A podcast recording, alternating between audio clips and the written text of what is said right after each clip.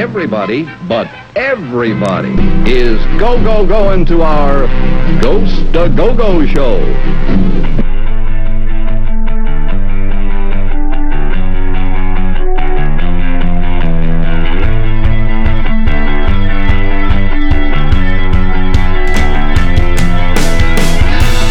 Welcome back. You're listening to yet another podcast bringing you tales of the paranormal and true crime, one story at a time. This is Ghost to Go Go with Becky Ray, session number three.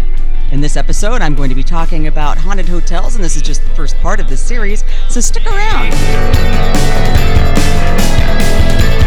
Searching for something to say. Hi, my name is Becky Ray, and welcome to Ghost to Go Go. Today, I am talking about haunted hotels.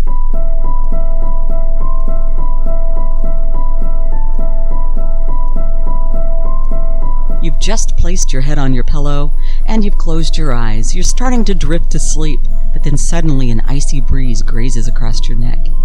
Next, you hear the floor creak and you realize there are footsteps walking next to your bed. Your hands shake as you slowly reach over to turn on a light, but then you remember you're all alone in a hotel room.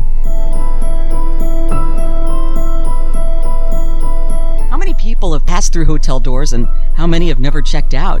Haunted hotels may be a Hollywood trope and a fixture in spooky childhood tales, but that might be for good reasons. Many historic hotels take a lot of pride in their paranormal past. Even the least superstitious tourists among us like spending the night in a supposedly haunted hotel. Hotel employees are often eager to share their local legends, personal paranormal experiences, and of course the stories that past guests have shared with them. Haunted hotels all across the United States, and one thing I found really interesting while I was researching haunted hotels was something I'd never thought of before, and that's how many people die in hotels. Of course, not everyone who dies in a hotel stays and haunts it, but when you're looking into who might be haunting a location, there are so many deaths at many hotels. You've got people who die of natural causes, they have heart attacks or perhaps a stroke in the night. Then, of course, there are the suicides, and, um, of course, uh, occasionally you find the murders. Ghost stories are plentiful in the waterfront town of Mobile, Alabama. At the Malaga Inn, they say the beds inexplicably move, chandeliers sway in the lobby, and the lights will turn on and off by themselves. They also have a famed lady in white who paces the veranda of room 007. This historic property in the deep south is still reminiscent of the Civil War era. It has 39 private rooms, Victorian furnishings, and an outdoor courtyard. Initially, the two townhouses were constructed by two brothers in law as a wedding gift to the two sisters in the family. Rumor has it that the sisters never left. Today's Malaga is the only boutique inn of its kind, and it's considered the most haunted hotel in Alabama.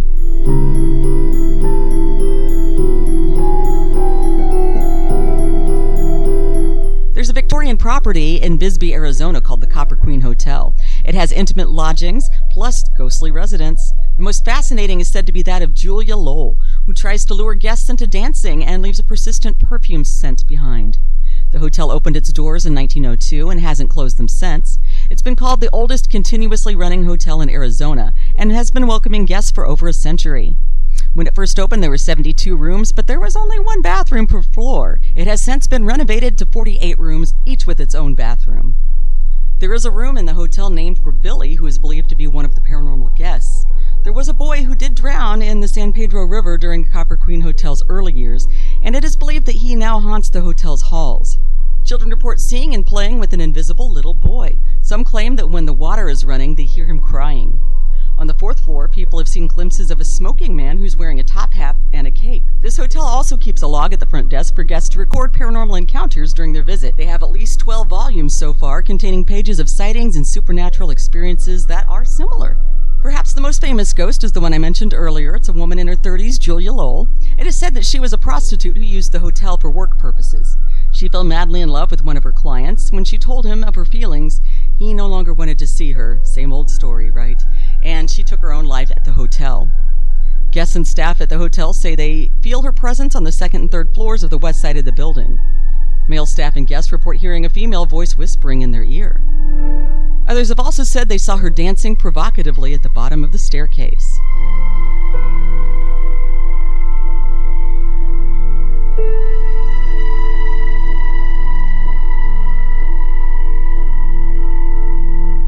Jerome, Arizona is a former copper mining town, and it's been said to be one of the most haunted places in Arizona.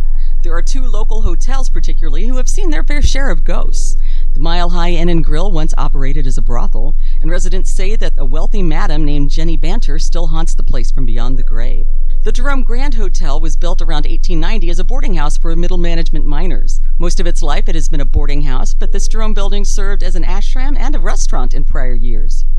The Jerome Grand Hotel also has a past as the United Verde Hospital, where more than 9,000 people died over the years. A steel gate greets guests as they enter the nearly 100 year old elevator and ride up to their rooms. Apparitions include a grumpy miner, a lady dressed in white, and a gentleman with a top hat. Guests have heard voices and a hospital gurney running down the hallways when no one was present. The building has gone through some significant restoration projects, including in 1994, 2003, and then again in 2014. And the building does still carry some of the uneven floors and original beadboard ceilings. They also keep a guest log of paranormal events, and they fill a 300 page journal every year. Activity happens throughout the hotel, but mainly on the third floor, which is where the operating room once was. Guests have also reported the ghost of a cat on the third floor. They say it sounds like a feline jumping onto the bed and then walking around. The room that receives the most comments is number 32, which was once a hospital guest room, and it has a balcony attached to it. It was also the site of two possible suicides. One former miner who used a wheelchair reportedly climbed over the balcony railing to his death, and a businessman allegedly shot himself there. Another story is that the caretaker committed suicide in the boiler room, and maintenance man Claude Harvey was found in the basement crushed by the elevator in 1935. They believe that he rides the 1926 Otis elevator at all hours. One night, the front desk received a phone call from a room that was supposed to be unoccupied, and she said she could hear a woman speaking but couldn't make out any words. When the call disconnected, they called the room back, but there was no answer. After walking up to the room, they discovered it was indeed vacant.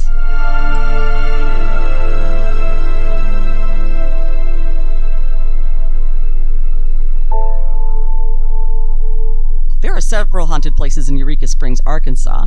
One of them is the Crescent Hotel, which I will be doing an entire episode just on that, so don't think I'm forgetting them. Another place is the Basin Park Hotel, and it's a seven story building, and it opened its doors in 1905. And tales of the paranormal have been shared by guests and employees since the first day. Some believe it's haunted because the hotel was on the site of the Perry House, another hotel that was there, which burned to the ground in 1890.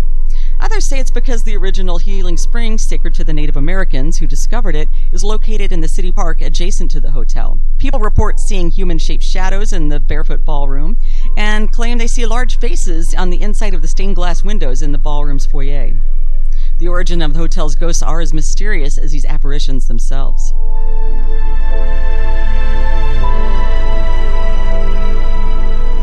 The 1886 Crescent Hotel and Spa in Eureka Springs is said to be one of the world's most haunted hotels. And this old building has seen many tragic chapters. It was once a women's college, and it was also used as Baker's Cancer Curing Hospital in the late 1930s. Baker was a former vaudeville magician turned inventor, turned millionaire businessman, turned populist radio host, turned cancer doctor without a day of medical training in his life. Patients couldn't have known that the magic elixir was nothing more than a useless mix of watermelon seed, brown corn silk, alcohol, and carbolic acid.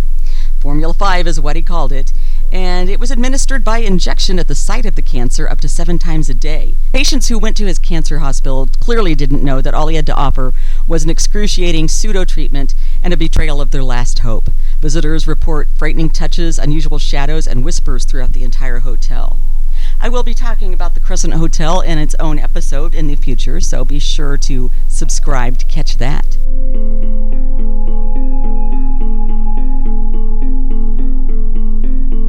California definitely has its share of haunted hotels. In Death Valley, you can find the Amargosa Opera House and Hotel. After a flat tire led a New York City dancer to a down on its luck hotel and opera house, she abandoned New York to restore this building and turned it into a lively performance venue for herself and other local artists. Apparently, not only the living residents in Death Valley found a home at the Amargosa. A foreboding miner lurks in room 32. A child crying reportedly haunts room 24, and a ghost cat has been known to creep around the whole opera house.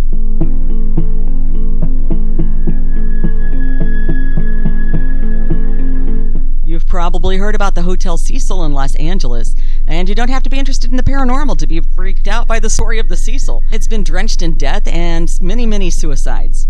There's so much history and tragedy in this one building. Stories of the ghosts that go along with them have to be there. and with so much creepy history, it's been the inspiration of season 5 of American Horror Story, and it's been connected with several well-known murderers. Once again, the Cecil is going to get its own episode in the future, so be sure to subscribe to Ghosts to Go Go to catch that one.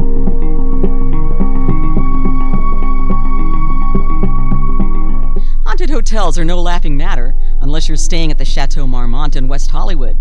Known for wild parties and a history of A-list celebrity guests from Marilyn Monroe to more recently Lindsay Lohan, the Chateau Marmont has served as a choice crash pad for the famous since 1927. One celebrity who stayed and never left is comedian John Belushi. He died at the hotel from a heroin and cocaine overdose in 1982, and he was discovered dead in Bungalow 3, which remains the site of many strange occurrences. The most notorious incident occurred in 1999 when a family temporarily moved into Bungalow 3 while their house was being renovated. Their two year old son was often found laughing and giggling when he was playing by himself. When asked what he was laughing at, he would say, The funny man. When his mother was leafing through a book of celebrity guests at Chateau Marmont, the boy jumped up and pointed to John Belushi and exclaimed, That's the funny man!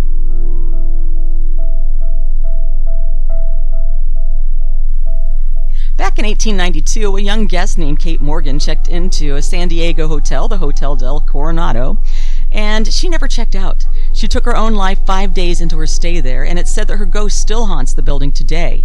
Both guests and hotel staff have experienced inexplicable breezes, lights flickering, changes in temperatures, and even footsteps and faint voices. I will talk more about the Hotel del Coronado on its own episode. Be sure to subscribe to Ghosts of Go Go to catch that one.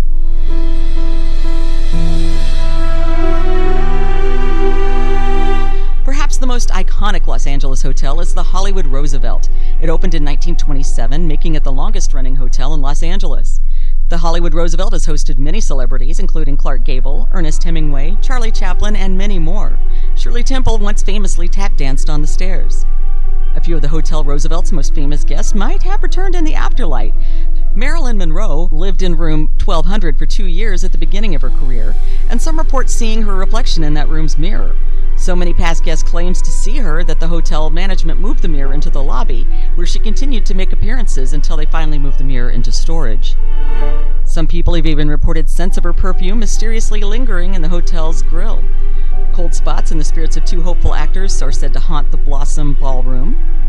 Actor Montgomery Clift lived in Suite 928 for six months while shooting a film, and it's said he can still be heard practicing his trumpet even though the room is vacant.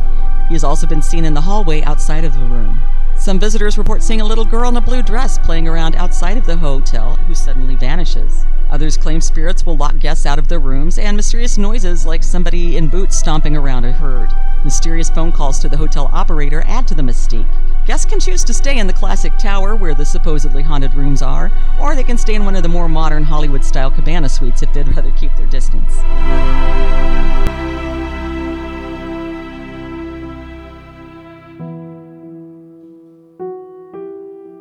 That's all for this episode of Ghosts to Go Go. Join me next time when I'll be continuing to talk about haunted hotels for part two. Make sure that you subscribe to the podcast on iTunes so you never miss an episode. And be sure to follow Ghosts to Go Go with Becky Ray on Facebook for more information on upcoming paranormal events. Do you have a topic suggestion, or maybe you want to ask a question on a future episode? Visit ghosttogogo.com and click on the link in the show notes to send me an email or record your message. Background music is from Fesliyan Studios, and a huge thank you goes out to Doc Hammer and The Weep for the opening and closing music. Would you like to sponsor this podcast? Visit ghosttogogo.com for more information. Thank you for listening to Ghost to Go Go with Becky Ray. Before we go, show me some love by leaving a review on Apple Podcasts. Until next time.